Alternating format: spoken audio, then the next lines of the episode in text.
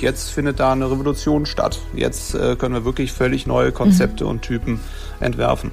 Wie sieht der Elektro-Audi der Zukunft von innen aus? Er wird eine große Leichtigkeit haben im Innenraum. Er wird Ablagekonzepte haben, die wir heute nicht kennen. Und er wird ein Bedienkonzept haben, der auch diesen Ansprüchen in Zukunft gerecht wird. Wir sind Audi. Der Mitarbeiter-Podcast mit Brigitte Teile und Axel Robert Müller. Hallo, ihr Lieben. Ich hoffe, ihr habt euch schick gemacht für diese neue Ausgabe hier im Mitarbeiter-Podcast. Ja, es geht nämlich heute um das künftige schicke Design von Audi. Ja, und falls ihr gerade im Schlabberlook auf der Couch sitzt, auch okay. Das ist ja das Tolle hier im Podcast. Wir sehen euch nicht und ihr seht uns auch nicht. Das ist zumindest in Bezug auf dich manchmal ehrlich gesagt auch echt besser so. Ja, ja. Aber ich verspreche euch, wir werden es schaffen, in dieser Folge Bilder in eurem Kopf zu erzeugen. Tolle Bilder, erstaunliche Bilder, Kino im Kopf, wenn es darum geht, wie die Audi-Modelle der Zukunft innen und außen aussehen werden. Denn das ist eine richtig spannende Phase im Moment. Bislang, das kennen wir alle, ja, da war ein Audi von außen klar erkennbar und von innen auch. Selbst bei neuen Modellen war immer noch das Gefühl, das ist ein Audi. Mit dem Wechsel zur Elektromobilität ist aber nicht nur eine neue Motorengeneration angebrochen, sondern der gesamte Audi, das ganze Auto wird in Zukunft anders werden. Warum das so ist und natürlich auch wie anders es wird, das klären wir jetzt mit zwei absoluten Top-Experten von Audi, dem Exterieur-Design-Chef Philipp Römers und dem Interieur-Designer-Chef Norbert Weber. Bevor wir in die Zukunft schauen, lassen Sie uns fürs bessere Verständnis erst noch kurz zurück in die Vergangenheit blicken. Die typische Vorgehensweise bei der Gestaltung eines neuen Audi war erst außen, dann innen. Warum, Herr Römers? Naja, es ist ganz einfach so, über Jahre hinweg äh, gab es bestimmte Fahrzeugkategorien und äh, die hat man eben bedient und das natürlich äh, klassischerweise mit einem Verbrennungsmotor und auch da waren dann immer die Proportionen relativ äh, fest geschrieben. Man hatte einen Motor vorne, äh, dann eine Fahrgastzelle und dahinter dann einen Kofferraum. Und je nach Motor, ob jetzt ein Längsmotor oder ein quer eingebauter Motor, äh, haben sich dann die Proportionen auch verschoben. Dann natürlich auch nochmal, wie viel Zylinder hatte der Motor. Das hat dann im Prinzip die Proportionen irgendwo vorgegeben. All das, was eben so klassisch dann über Jahre Bestand hatte, wird jetzt aufgebrochen mit der Elektromobilität. Wir haben ja im Prinzip so eine Art Skateboard-Architektur. also wir haben quasi eine Plattform mit einem Akku und den Rädern dran. Und da kann man natürlich jetzt komplett frei gestalten. Und das generiert natürlich dann neue Proportionen und auch Fahrzeugtypen. Okay, gucken wir uns gleich genauer an. Herr Weber, wie müssen wir uns das vorstellen, bevor Sie losgelegt haben? Kriegen Sie da ein Blatt Papier, eine Zeichnung, ein Computermodell mit äh, freundlichen Grüßen aus der Exterieurabteilung? So sieht's aus. Und jetzt machen wir bitte innen. Nee, es ist heutzutage nicht ganz so. Es, natürlich, es existiert tatsächlich noch Papier hier bei Audi Design. Mhm. Aber bevor wir anfangen, bekommen wir ein, ein Package, wir bekommen eine Vorgabe, wir bekommen natürlich auch von den Kollegen und Audi ist ja ein großes Unternehmen, eine Richtung, was soll das Fahrzeug werden und fangen dann an, zu digital zu sketchen. Wir fangen an, Skizzen zu machen. Okay. Wir gehen wieder ins Äußere. Ich kann mir vorstellen, ein wichtiger Punkt, auch bei den letzten Verbrennermodellen äh, war beim Design, dass der Audi windschnittig sein muss und dann natürlich auch noch das klassische schicke Audi-Design hat. Ist das so richtig, Herr Römers? Ja, natürlich. Also Aerodynamik ähm, ist natürlich ein wichtiger Punkt, äh, auch in der Benzinerwelt natürlich mhm. immer gewesen. Aber das wird natürlich jetzt in der elektrischen Welt nochmal einfach wichtiger, denn da kommt es dann eben auch auf Reichweite an. Das ist ein Punkt, der hat einfach Bestand.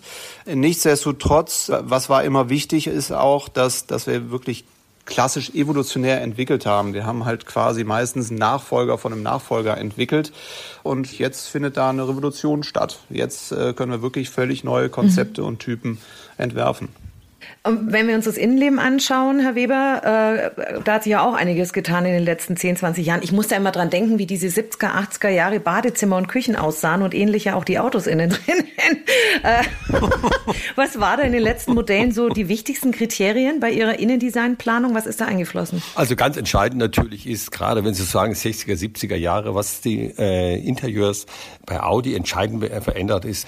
Wir haben eine ganz andere Art der Bedienung. Wenn früher ähm, verschiedene Schaltungen Schalter über das sogenannte Armaturenbrett, was da ja damals wirklich noch ein Brett war, mhm. ähm, verteilt waren, ist das heute noch ein bisschen anders unterwegs. Wir haben heute äh, Touchscreen, wir haben Bedienung, wir haben ein sehr komplexes System. Nicht, weil wir das komplex wollen, sondern dass die Anforderungen an das Fahrzeug und die Bedienung an das Fahrzeug gewachsen ist. Gehen wir mal von so Themen aus, Navigation, gehen wir mal von aus verschiedene Sachen, die im Fahrzeug eingestellt werden können, vom Fahrwerk bis sonst was. Das sind alles äh, äh, Dinge, die bedient werden müssen und das muss natürlich so gemacht werden, dass man das bedienen kann.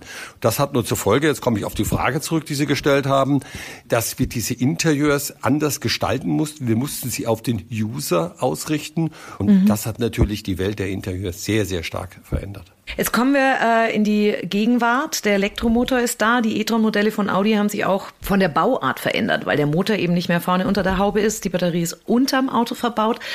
Was hat es jetzt schon für Veränderungen im Design mit sich gebracht? Fangen wir nochmal mit Ihnen an, Herr Weber. Ja, Veränderung in, im Interieur ist natürlich, gerade wenn man sich den e-tron anschaut, ist natürlich, dass wir Raum schaffen konnten. Es gibt ein anderes Package oder anderes Sitzgefühl, ein Sitzkonzept in dem Fahrzeug. Aber letztendlich, gerade wenn man die Mittelkonsolen anschaut, konnten wir Raum schaffen in dem Fahrzeug und Raum kommt natürlich immer dem Nutzer zugute, gerade in dem äh, Luxussegment, wo Audi unterwegs ist. Jetzt haben sich die e-tron-Modelle natürlich auch außen verwandelt. Also die Front ist anders, weil es keinen klassischen Kühlergrill mehr gibt. Mein Nachbar hat einen e-tron und ich habe dann irgendwann bei ihm geläutet, weil ich gedacht habe, die Spiegel wären dem abgefahren worden, die Außenspiegel, aber auch die Spiegel sehen völlig anders aus, weil das ja je nach Ausstattungsvariante mittlerweile alles digital ist. Was hat sich da noch so alles zwischen Verbrennermodell und E-Modell verändert? Naja, also wir unterscheiden da eigentlich so zwei Phasen. Der, derzeit sind wir eigentlich in dieser Transformationsphase, wo ja auch der e-tron zu zählt. Man muss dazu sagen, der e-tron basiert ja auf einer Verbrennerplattform, die dann halt quasi für den Elektroantrieb umgebaut und ertüchtigt wurde. Trotzdem sind die Grundproportionen immer noch recht klassisch. Deswegen unterscheiden wir hier in den Details und dazu zähle ich jetzt Frontseite und Heck. Beispiel, ja, tatsächlich an der Front hat sich was getan, nämlich mit unserem Gesicht. Wir haben ja über Jahre den Single Frame im Markenumfeld ähm, aufgebaut. Das ist ja unser Symbol der Frontgestaltung der ist jetzt ja natürlich in der Form nicht mehr nötig, weil wir einfach nicht mehr die Kühlluft brauchen. Also wir brauchen immer noch Kühlluft, aber eher wirklich beim Laden. Deswegen haben wir uns überlegt, wir machen etwas mit dem Single Frame. Und zwar haben wir den beim e-tron geschlossen, partiell, und dann eben aufgehellt, sodass der Kunde sieht, ja, es ist ein Audi, aber es ist ein elektrischer Audi. Jetzt gehen wir ja beispielsweise beim Q4 e-tron und auch beim e-tron GT da nochmal einen Schritt weiter. Wir haben das sozusagen dieses invertierte Gesicht entwickelt. Bedeutet also, dieser helle Single Frame ist umrandet von einer schwarzen Maske, in der dann auch die Leuchten eingehaust sind, Sensoriken, Air Curtains, sodass dann wirklich ein starker Kontrast auch entsteht und der Wagen wirklich markant als elektrischer Audi wahrgenommen wird.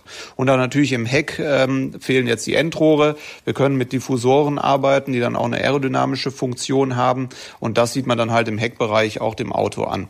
In der nächsten Phase dann, wenn wir dann nochmal konsequenter elektrisch denken und dann wirklich die, die Plattformen noch punktueller auf den E-Antrieb ähm, umstellen, da werden sich dann auch nochmal die Proportionen markant verändern. Äh, wir kommen ja, glaube ich, auch gleich dazu. Wir wollen ja ein verstärkt von innen nach außen auch designen. Das heißt, die Kabine wächst. Das heißt, das hat ganz einfach dann auch ähm, maßgeblich Einfluss auf die Proportionen der Außenhaut. Audi wird in Zukunft, das haben Sie gerade schon gestreift, Herr Römers, von innen nach außen gehen, also komplett umgekehrte Reihenfolge.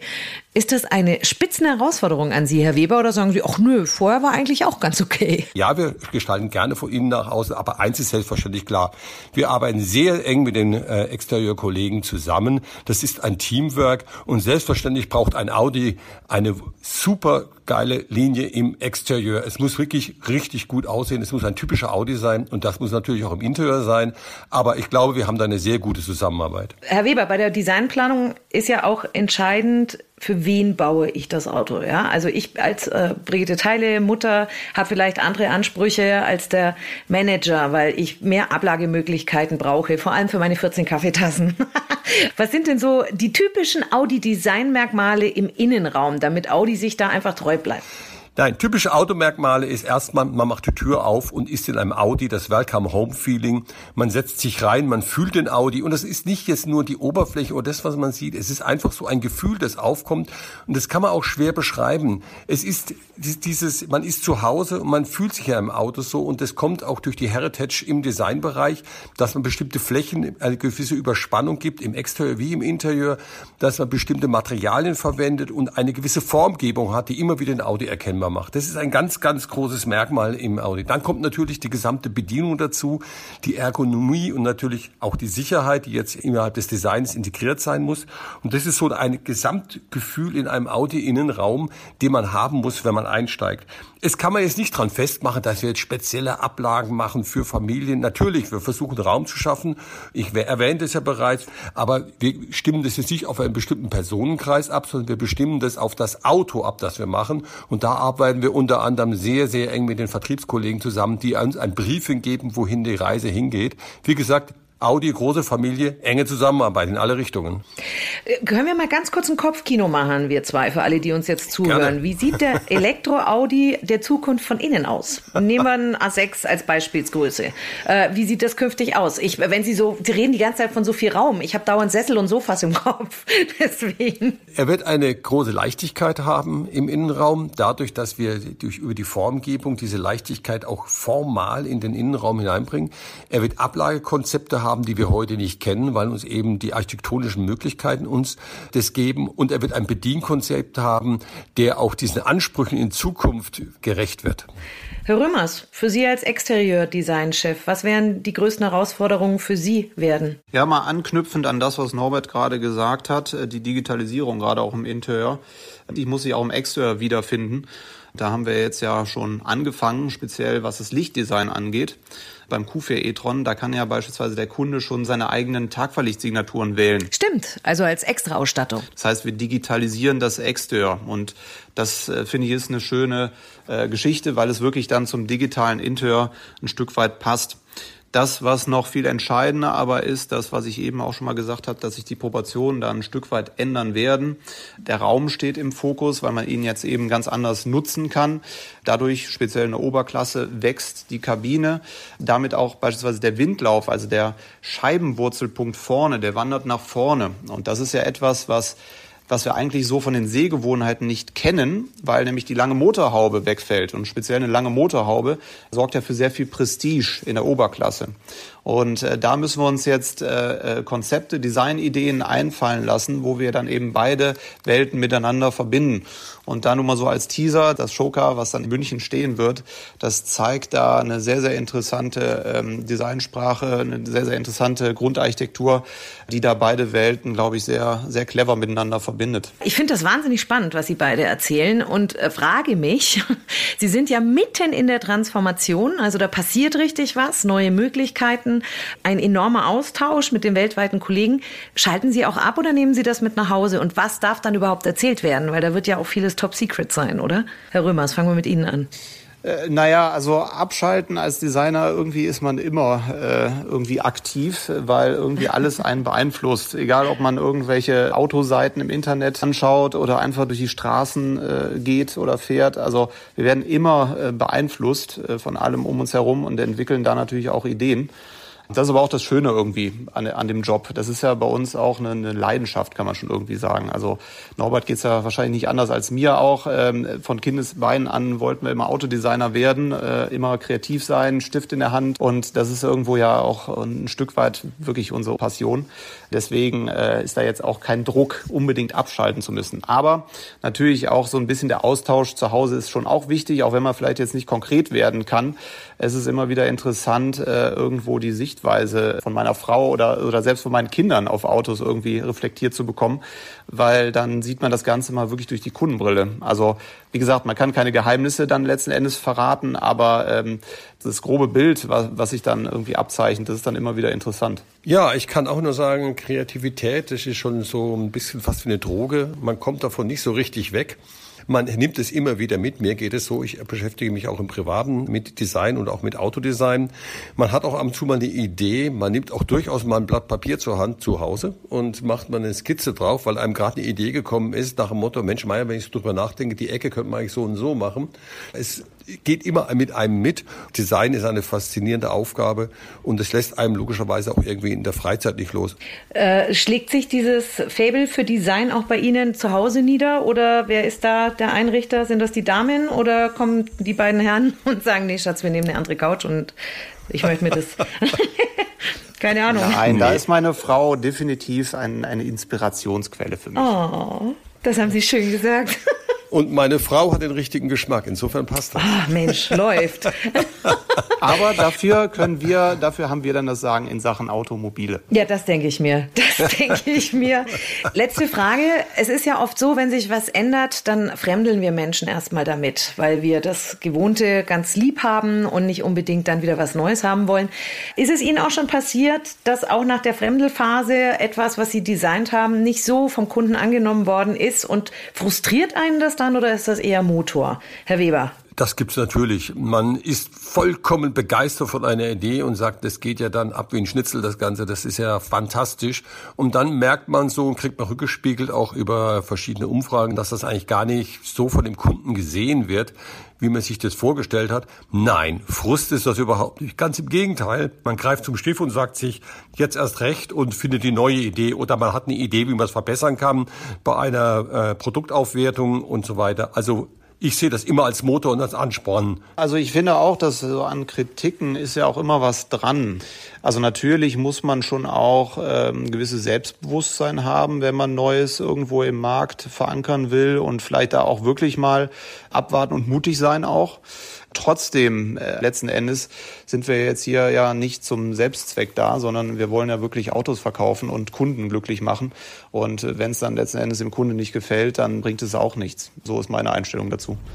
Hm, also ich finde das auf der einen Seite ja super spannend, welche Freiheiten man gerade in der aktuellen Phase, in der Transformation bei Audi und den Modellen, dass man da so viele neue Freiheiten hat, auch neu zu denken. Auf der anderen Seite ist es doch auch eine Riesenverantwortung, denn natürlich soll das neue Audi-Design auch den Kunden gefallen. Und die Vorstellung, wie in Zukunft mit mehr Raum und Technik auch ein anderes Fahren möglich sein wird, also das automatisierte Fahren zum Beispiel, wie dann so eine Autofahrt in den Urlaub mit den Kindern aussieht, das ist schon extrem aufregend alles. Toll, dass uns Exterieurchef Philipp Römers und Interieurchef Norbert Weber so ein paar erste Einblicke ins neue Audi-Design gegeben haben und die echten Bilder quasi der Zukunfts-Audi zum Anfassen, den gibt's dann ab dem 7. September auf der IAA in München und ihr habt heute schon die ersten Beispiele im Mitarbeiter-Podcast gehört. Cool, oder? Mit coolen neuen Konzepten geht's auch in unserem nächsten Podcast am 4. August weiter. Eine neue Ausgabe unserer kleinen Serie Zusammenarbeit mit Zukunft. Wie immer zum Monatswechsel. Dann geht's um, ich sag's jetzt mal salopp, mehr gute Laune bei der Arbeit, wie ihr mit cleveren Konzepten Stress und Chaos rausnehmt, dadurch entspannter und aber trotzdem effektiver arbeitet. Freuen wir uns jetzt schon drauf. Bis dahin, euch eine gute Zeit. Und wie immer, passt gut auf euch auf. Macht's gut, ihr Lieben. Schnell informiert, an jedem Ort, zu jeder Zeit. Nehmt uns mit, egal wann, egal wie, egal wohin. Der Mitarbeiter-Podcast. Audi Q4 e-tron Stromverbrauch kombiniert. 18,2 bis 15,8 Kilowattstunden pro 100 Kilometer, CO2-Emissionen 0 Gramm pro Kilometer. Audi e-tron GT Stromverbrauch kombiniert 19,6 bis 18,8 Kilowattstunden pro 100 Kilometer, CO2-Emissionen 0 Gramm pro Kilometer. Angaben zu den Stromverbräuchen und CO2-Emissionen bei Spannbreiten in Abhängigkeit von der gewählten Ausstattung des Fahrzeugs. Weitere Angaben zu den Kraftstoff- und Stromverbräuchen und den offiziellen spezifischen CO2-Emissionen neuer Personenkraftwagen können dem Leitfaden über den Kraftstoffverbrauch, die CO2-Emissionen und den Stromverbrauch neuer Personenkraftwagen entnommen werden, der an allen Verkaufsstellen unentgeltlich erhältlich ist. Und bei der DAT Deutsche Automobil Treuhand GmbH Helmut Hirtstraße 1 73760 Ostfildern oder unter www.dat.de